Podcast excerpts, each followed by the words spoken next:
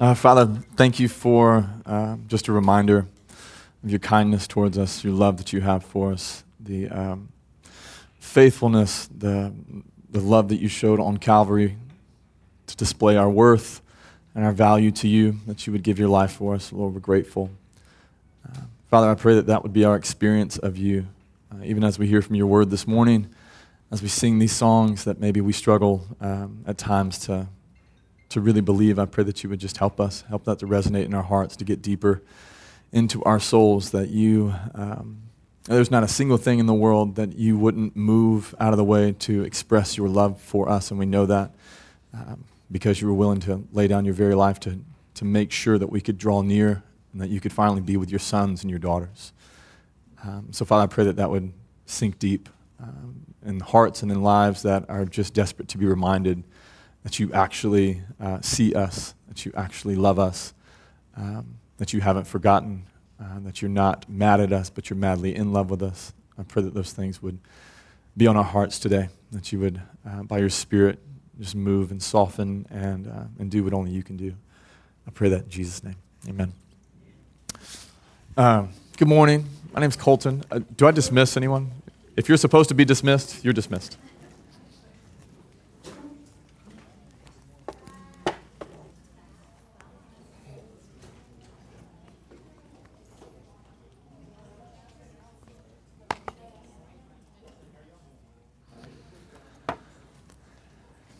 Um, my name's Colton. I am the, uh, the son in law of Larry Ray and Sherry Ray uh, because about 11 years ago, on August 6th, they let me marry uh, their daughter, which was a real gift.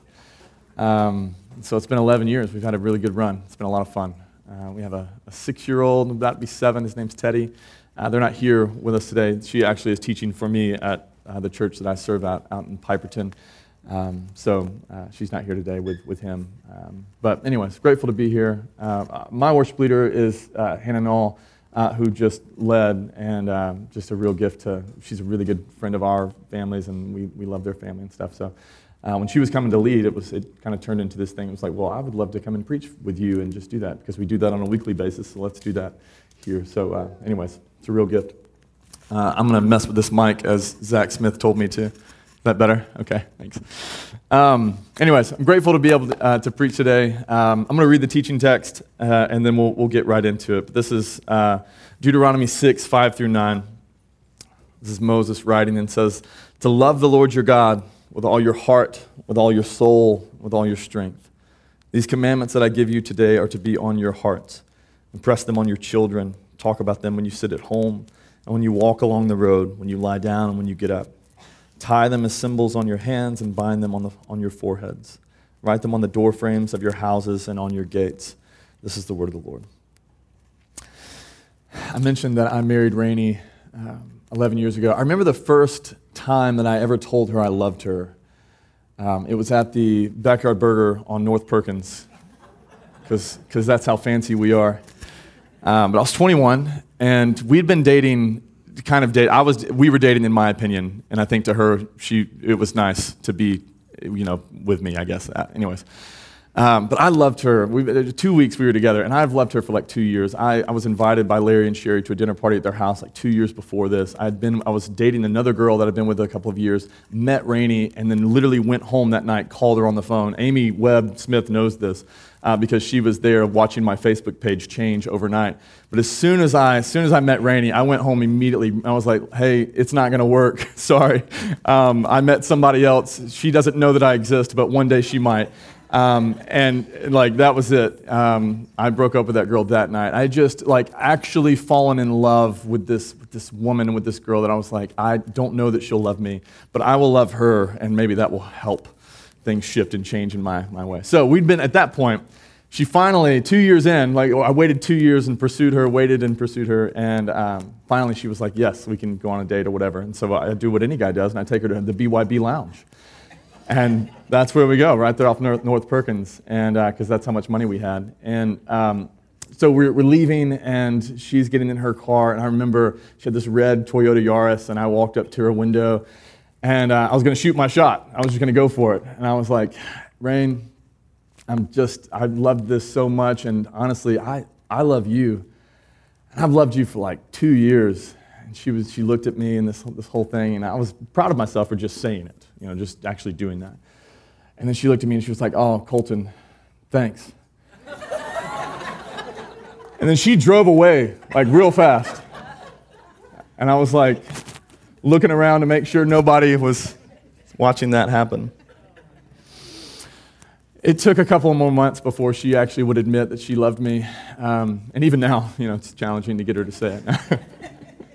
um, but, you know, I mean, during that time of waiting, when I said I loved you, and then I'm waiting for her to actually say that back, one of the things that I never thought to do, one of the things I never thought to do, and I don't think any of you have ever tried to do this ever, I never thought to command her to love me.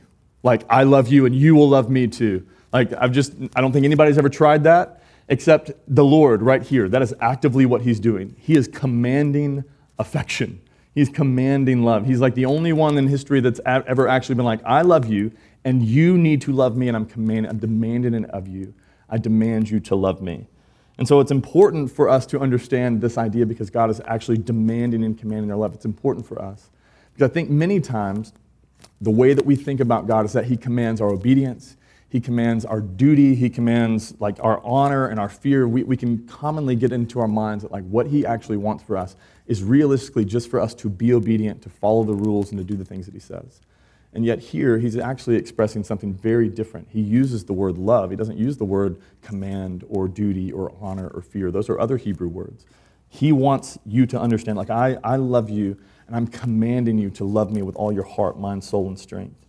David Guzik, in his commentary, says this about this passage. He says, What God wants most from us, and I have this on the screen. Yeah, there we go. What God wants most from us is our love.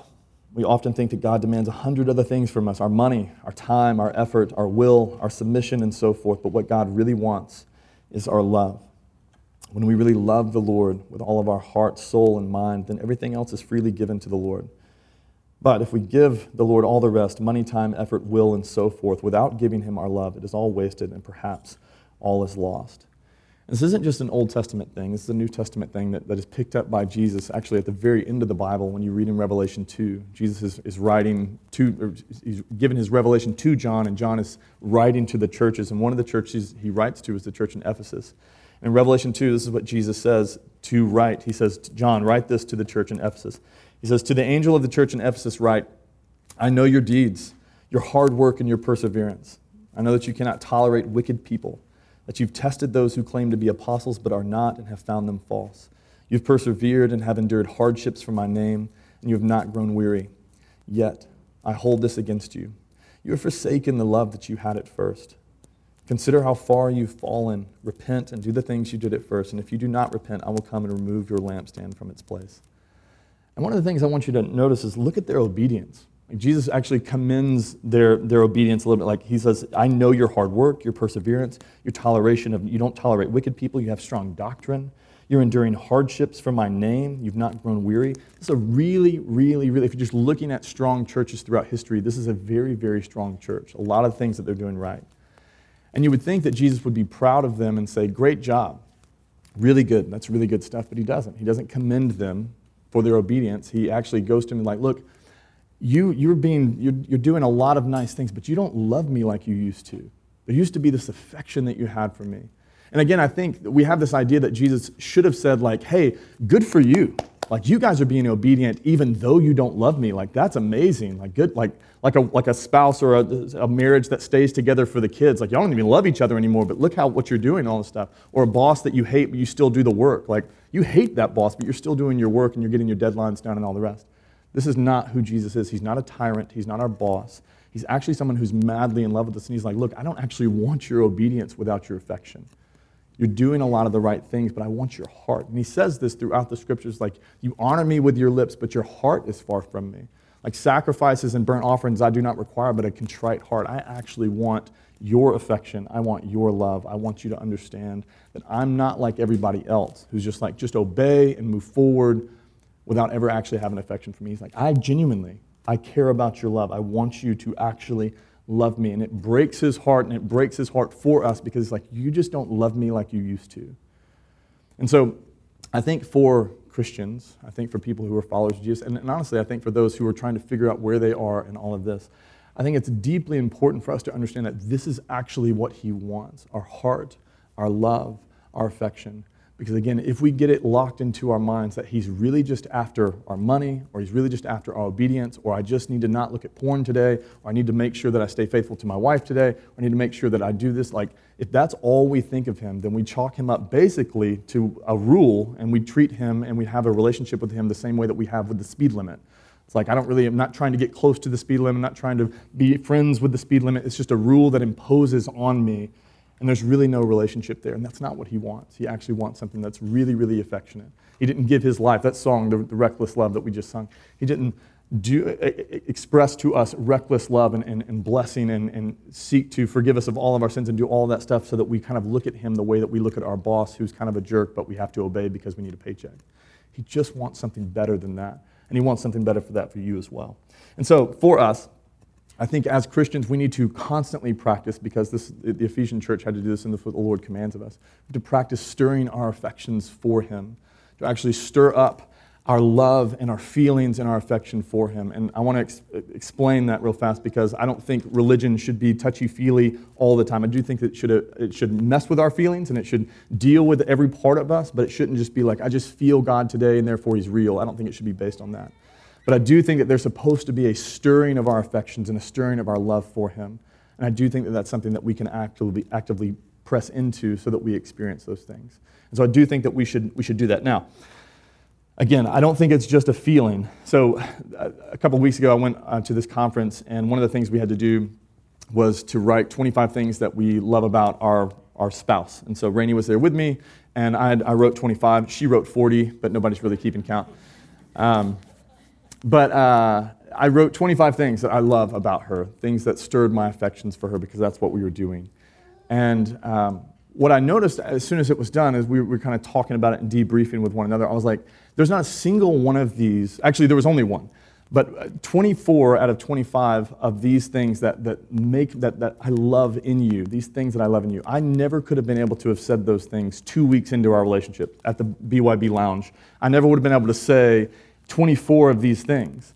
Like there was only one that was, was true at the beginning of our relationship that's still true today, and it was, You make me laugh. I knew that about her two weeks into our dating relationship. But all of the other ones I had to learn over time.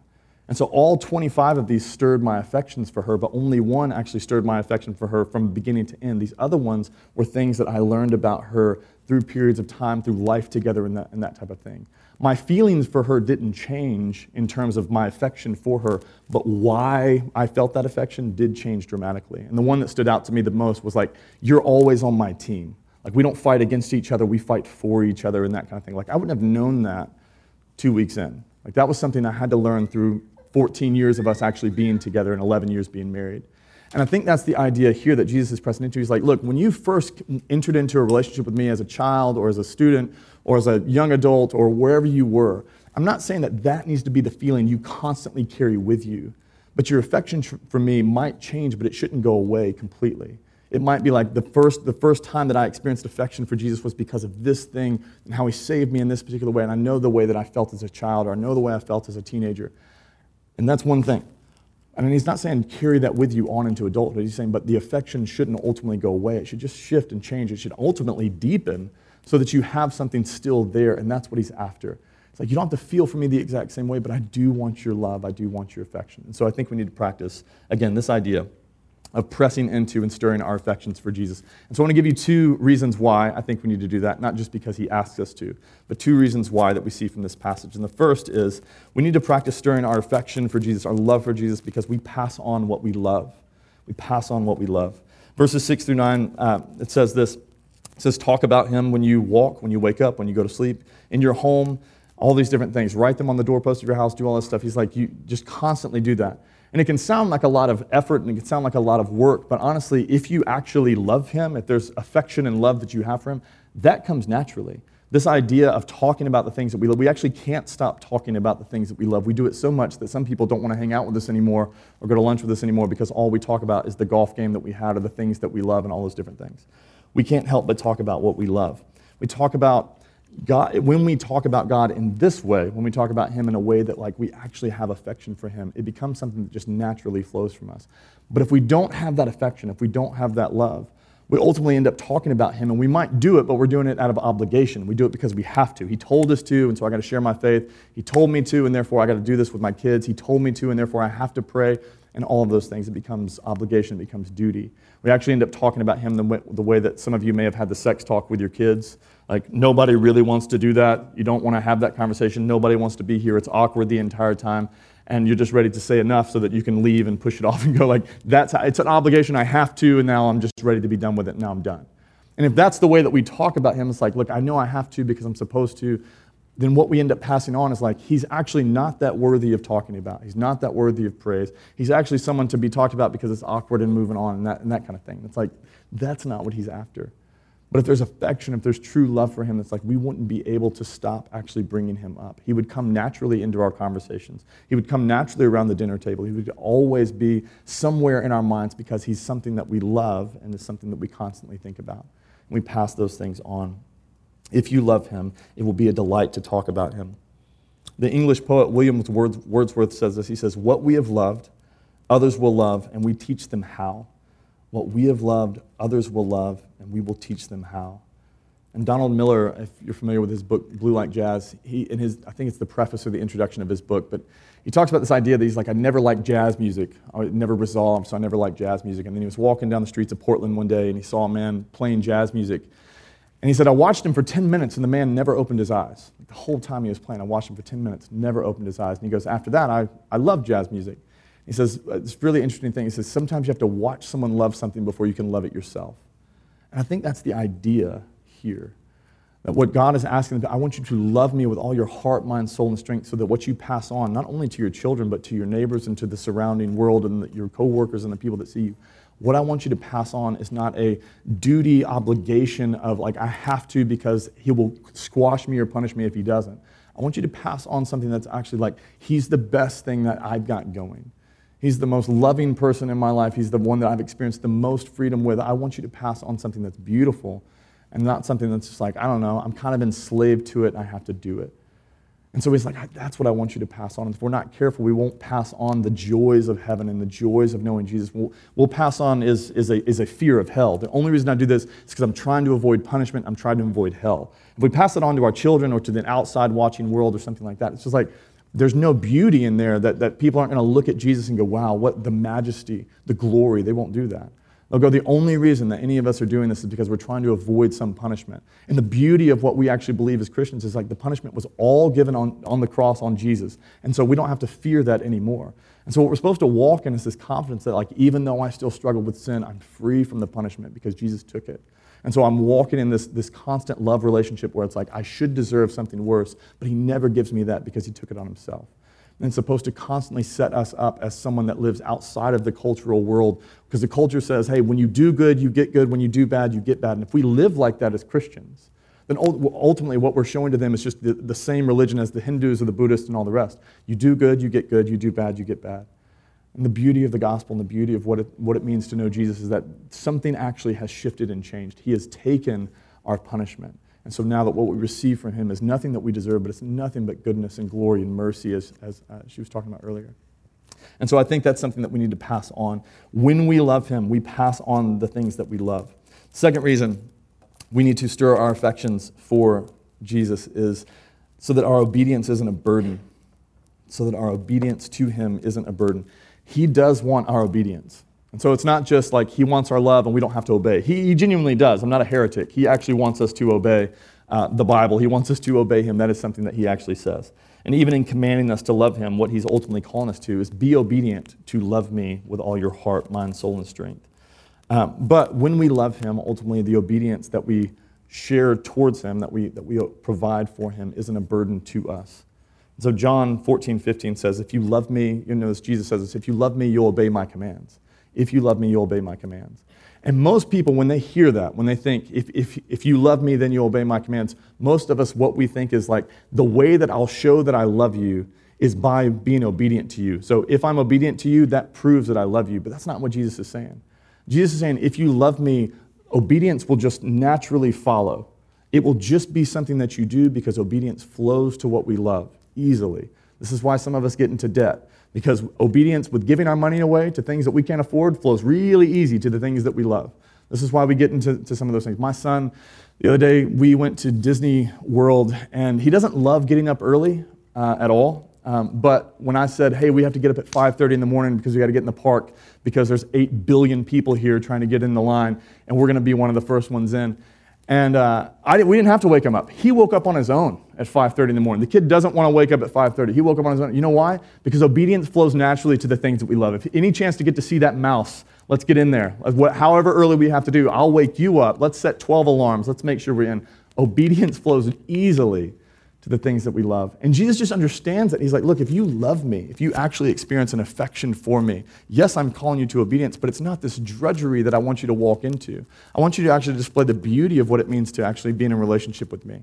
And if you love me, you'll just naturally obey because obedience follows easily after the things that we love. This is why Augustine says, Love God and live as you please. Love God and then live as you please. The freedom of that, that saying, love God and live as you please. He's not saying you just do you and the cultural you know, rhythms of our time, just do whatever you want to do. That's not what he's saying. He's saying, like, look, if, if this is what takes shape in your heart, if you have this love and this stirred affection for God, you ultimately just have the freedom to live because you will choose to live in the way that you're supposed to. Spurgeon says this too. He says, He who loves God has no chains about him. He may live as he likes, for he likes to live as he ought. This is what, what we're called to. It's like, I want you to love me so that you don't have to sit there and like count the commands in you and you have to constantly wake up in the morning and live by this thing. This is not what I've called you to. This is the way that when people choose to live this way, this does not display a beauty of what it means to follow Jesus. There's nothing beautiful about that. Everybody does this. If you have any kind of regimen that you follow for your, your meals or your workouts or for your schedule or something like that, it's dictated by the calendar or something else that you're doing. If you do that kind of stuff, that is a very disciplined way of living, and I think there's time for that, and that's something that we should build into our lives. But Jesus is actually saying, I came to set you free. I want you to experience freedom in following me. I want you to experience more freedom that you experience anywhere else. And it's not out there, it's actually with me. And so if, when, you, when you choose to love me, what's stirred in you is a, is a desire to actually follow me and follow after me and to be obedient. And you won't find it as something like, man, he's just so difficult to please. You'll constantly live and going, I am pleasing to him. I don't know why I'm pleasing to him, but I'm pleasing to him. And even when I fail, he's pleased with me and he delights in me. Even when I, I screw up and I mess up, he still loves me as much as he did even before I even knew about him. And so the idea consistently is like, I want you to stir your affection for me so that obedience just becomes this thing that isn't binding you, that's setting you in this space where you feel like you're enslaved to something. But rather, it is for freedom that Christ has set you free so that you're able to experience that. I read the other day about these uh, Australian cattle farmers it was in this weird book um, that's called Eternity Is Now. But anyway, it wasn't really about Australian cattle farmers, although I did find this really interesting. But um, he says there's two different but effective ways of keeping Australian cattle on the ranch. One way, it sounds pretty normal, you just build fences. Build fences around the cattle on the ranch, and then you heavily guard them and that kind of stuff, and just make sure they stay in there. That's one effective way of keeping the cattle on the ranch. But he said there's also this really, this, this other very freeing, beautiful way that Australian cattle farmers keep their cattle on the ranch. And what they do is they go to the center of their land and they dig a well and they allow water to come up from the well, and this becomes the life source for all the cattle on the ranch. He goes, and so they're free to roam almost as far as they want to. They're free to do whatever they want. There's no, there's no you know, fences or people guarding them or anything like that. There's nothing like that. Tons of freedom. But the reason they never leave is because they recognize like the source of my life exists right here. And so I never want to stray too far because this is where I experience the fullness of life that I'm actually offered. And so why would I ever go anywhere else and try and pursue something when the source of life is right here? And I think if you think about the two different ways that people follow Jesus, one is like just religion. Like I'm boxed in to these things and I have to make sure I do this stuff and it, it drains you, it wears you down, and it makes you feel like you show up to church and you feel like you didn't stay inside your box well enough this week, and you show up to church and you sing songs that's difficult for you to sing because you're like, I don't know that he actually loves me like that because I haven't lived, I haven't stayed inside the proper boundaries that I was supposed to stay in this week. And then we have other, other people who struggle just as much or whatever, but they just understand that, like, I know that this is where my life is. This is everything that I have. And the boundaries that Jesus has created for me are strong, but I just, I just find my center here. And I know that, that when I mess up, that my sin is covered, and so my life is found here. My, my, my joy and my freedom, my guilt is actually taken away here. My shame is taken away here. And I think if we look at those two things, what Jesus is actually calling us to in loving him is like, I do want you to obey. I just want you to obey from a space of knowing that, like, this is, I love you so much, and I want you to obey from this place because it just flows naturally to that. That's the type of relationship that he has for us. That's the one that he wants for us. So, we need to stir our affections. A couple of re- ways to do that. I'm going to give you three. Um, stir your affections. Uh, how do we stir our affections for God? The first is we need to find things, find joyous things that ultimately stir your affection for Him, that actually stir your affection for Jesus. I'll share a few of mine. Um, if I ever go to dinner, like we actually did this last night, um, with good friends, good food, good drinks, it, that to me, it just, it, to me, because of, of how the Bible is written and it begins with a wedding of Adam and Eve and it ends with a wedding feast of the Lamb at the end. And then you see all these different celebrations where people are eating together and God's like, I did amazing work in your life. Here's how I want you to remember it. Throw a feast, throw a party, have great drinks, fatty brisket, really strong wine. Make sure you get the best stuff. Like that's how I want you to remember everything that God is, that I've done in your life. And so when I'm with really good friends, eating really good food, drinking really good drinks, it reminds me of like this is a portion of the kingdom of God. This is what he's actually like. And so when I'm experiencing joy and enrichment from that, where my friends are encouraging me, and then so on and so forth, and we're just enjoying that time.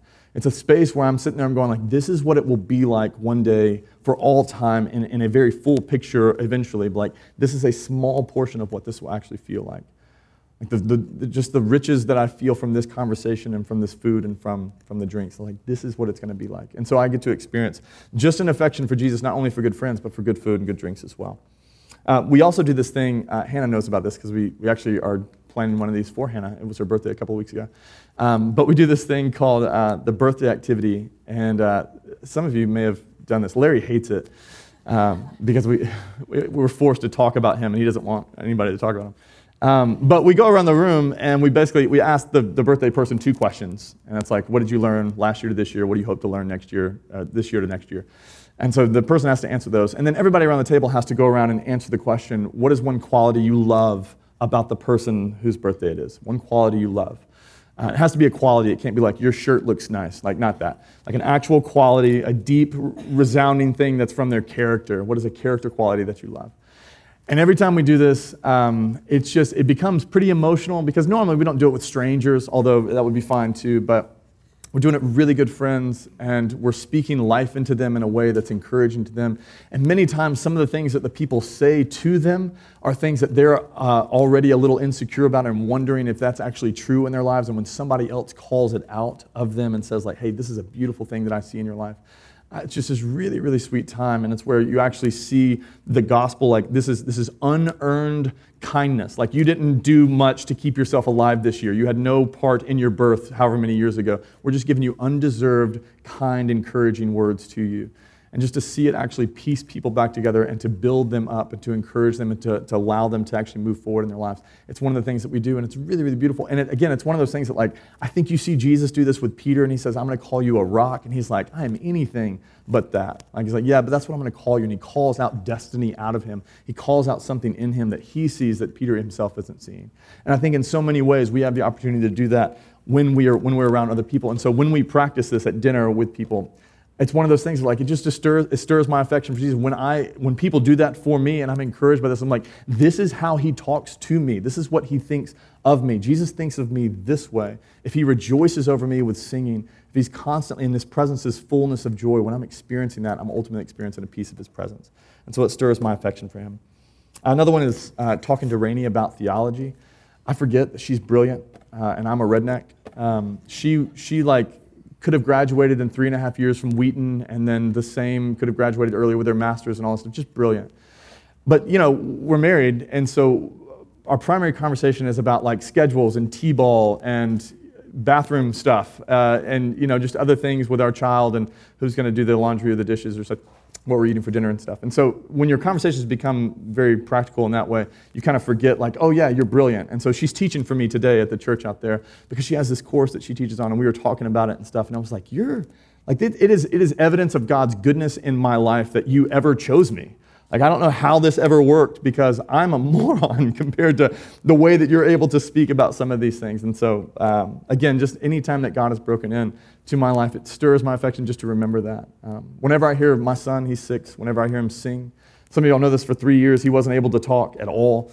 Um, and it was really hard for us walking through trying to learn sign language and all of those different things. And so now, when that, when that broke free and the Lord did a work in his life where he was able to speak and now not only speak, but he sings, um, it's just something that stirs my affection for him. And people would say to me, like, oh, one day you'll, you'll not want him to talk. Like, one day you're going to wind up in the space where you're like, yeah, you're praying for him to talk, but one day you're going to wish that he didn't. I'm like, that's foolish. I will never feel that way. I will never ever, and I don't ever feel that way. I mean, even when he's being really disobedient uh, through his words, uh, I remember that the Lord saw me and answered a prayer that I, I asked, Lord, would you please allow him to talk? But every time I hear him talk or sing, it's just evidence of like, God, you do see me. You do answer prayer. You still do the impossible things that you did in the past. Like, you still do that stuff. And it stirs my affection for him. And I think we need to find stuff like that for us. One of the things that he says to the church in Ephesus, he said, Do the things you did before. Like, figure out whatever it was that you felt affection for Jesus. Go back to those things and do those things. Restir, rekindle that fire, redo those things. And then we need to find what steals our affection.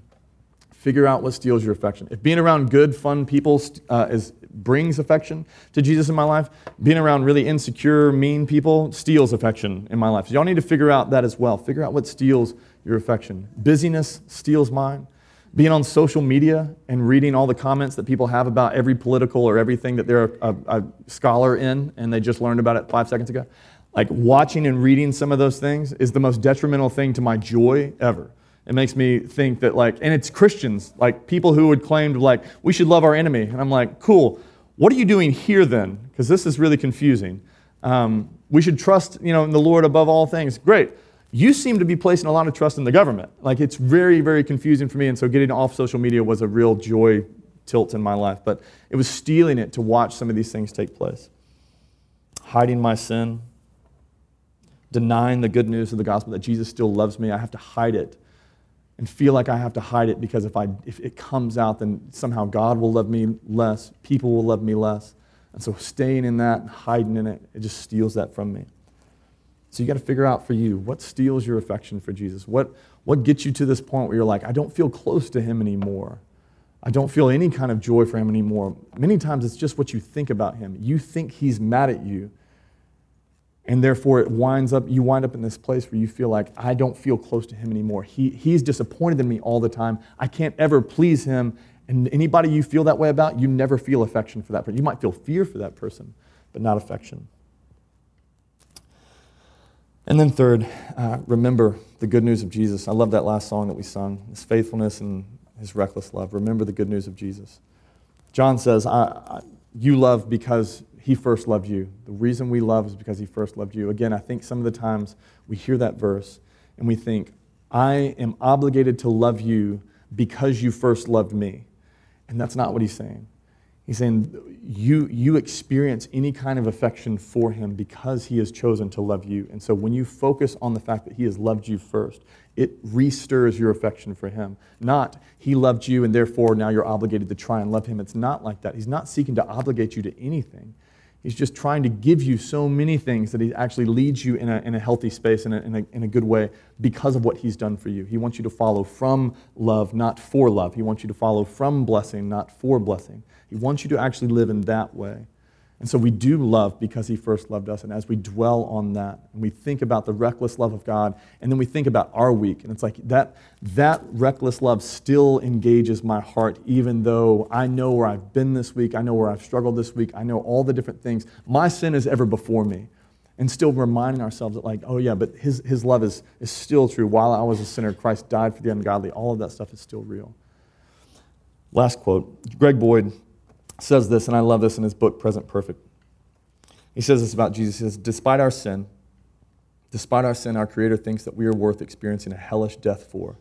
In fact, it was for the joy of spending eternity with us that Jesus endured the cross. In other words, Calvary reveals our unsurpassable worth and significance. And at the core of our being, this is what we long for.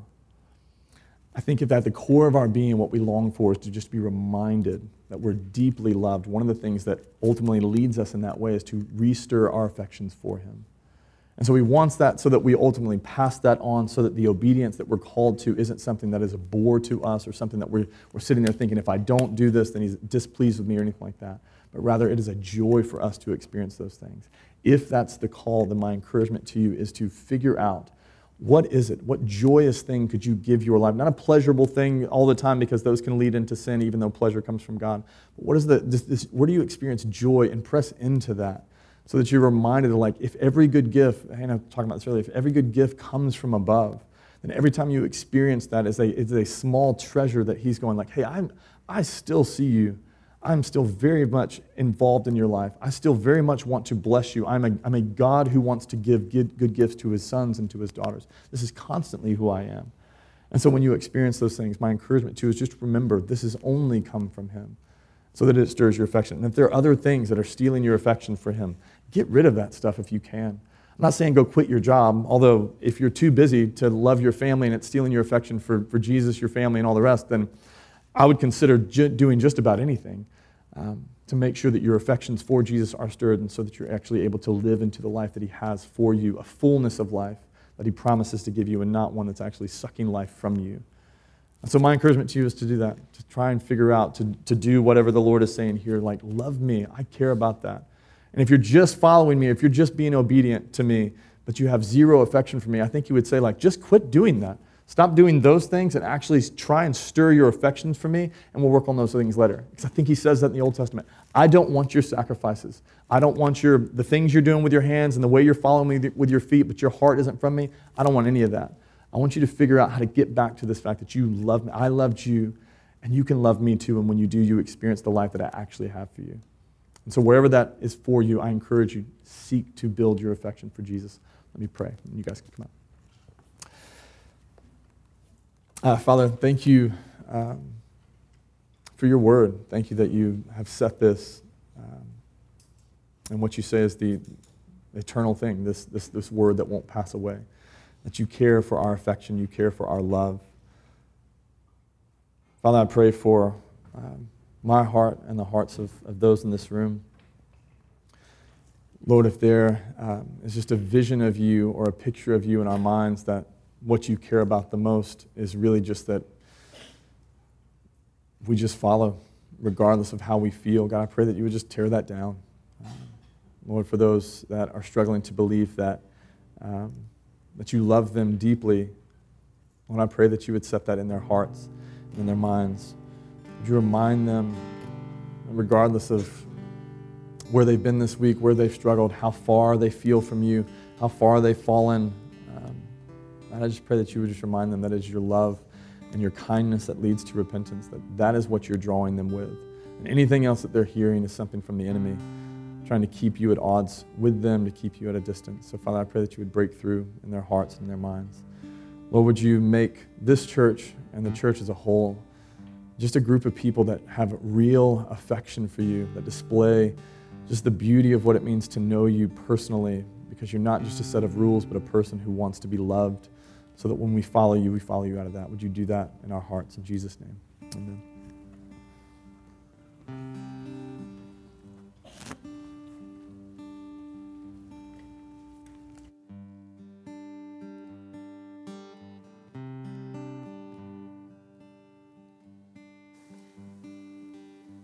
Thank you, sir.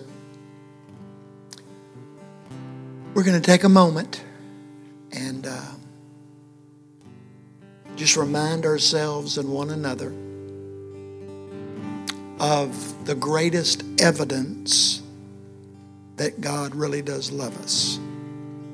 And that is that He sent His Son to be a sacrifice for your sin and for my sin.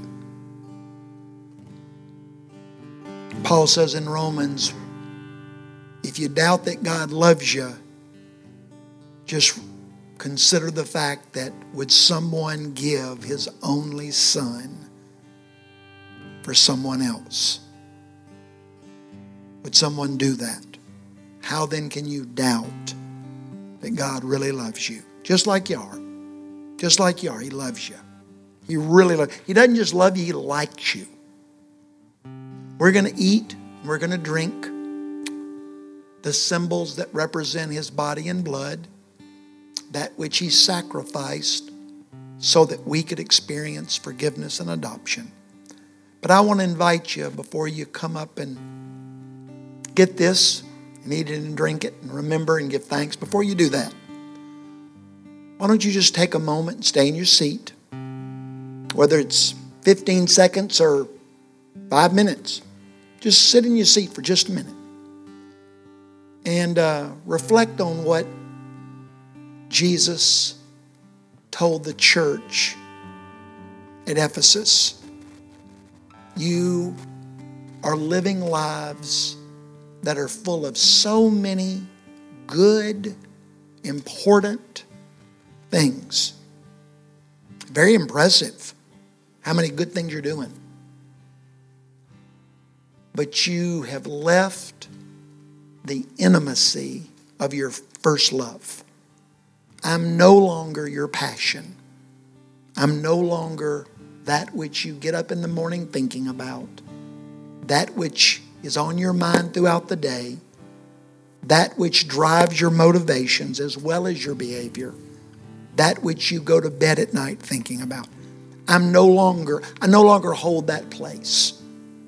And I miss, you have that place in my life. I'd like to have that place once again in your life. So just let's take a moment before we come up and go through the, the rhythm of eating and drinking and remembering and giving thanks. And let's think about what are those things that have maybe distracted us, pulled our affection, our passion away from Jesus. What are those things? And what should we do about it? And then when you're ready, you come and eat and drink and remember and give thanks.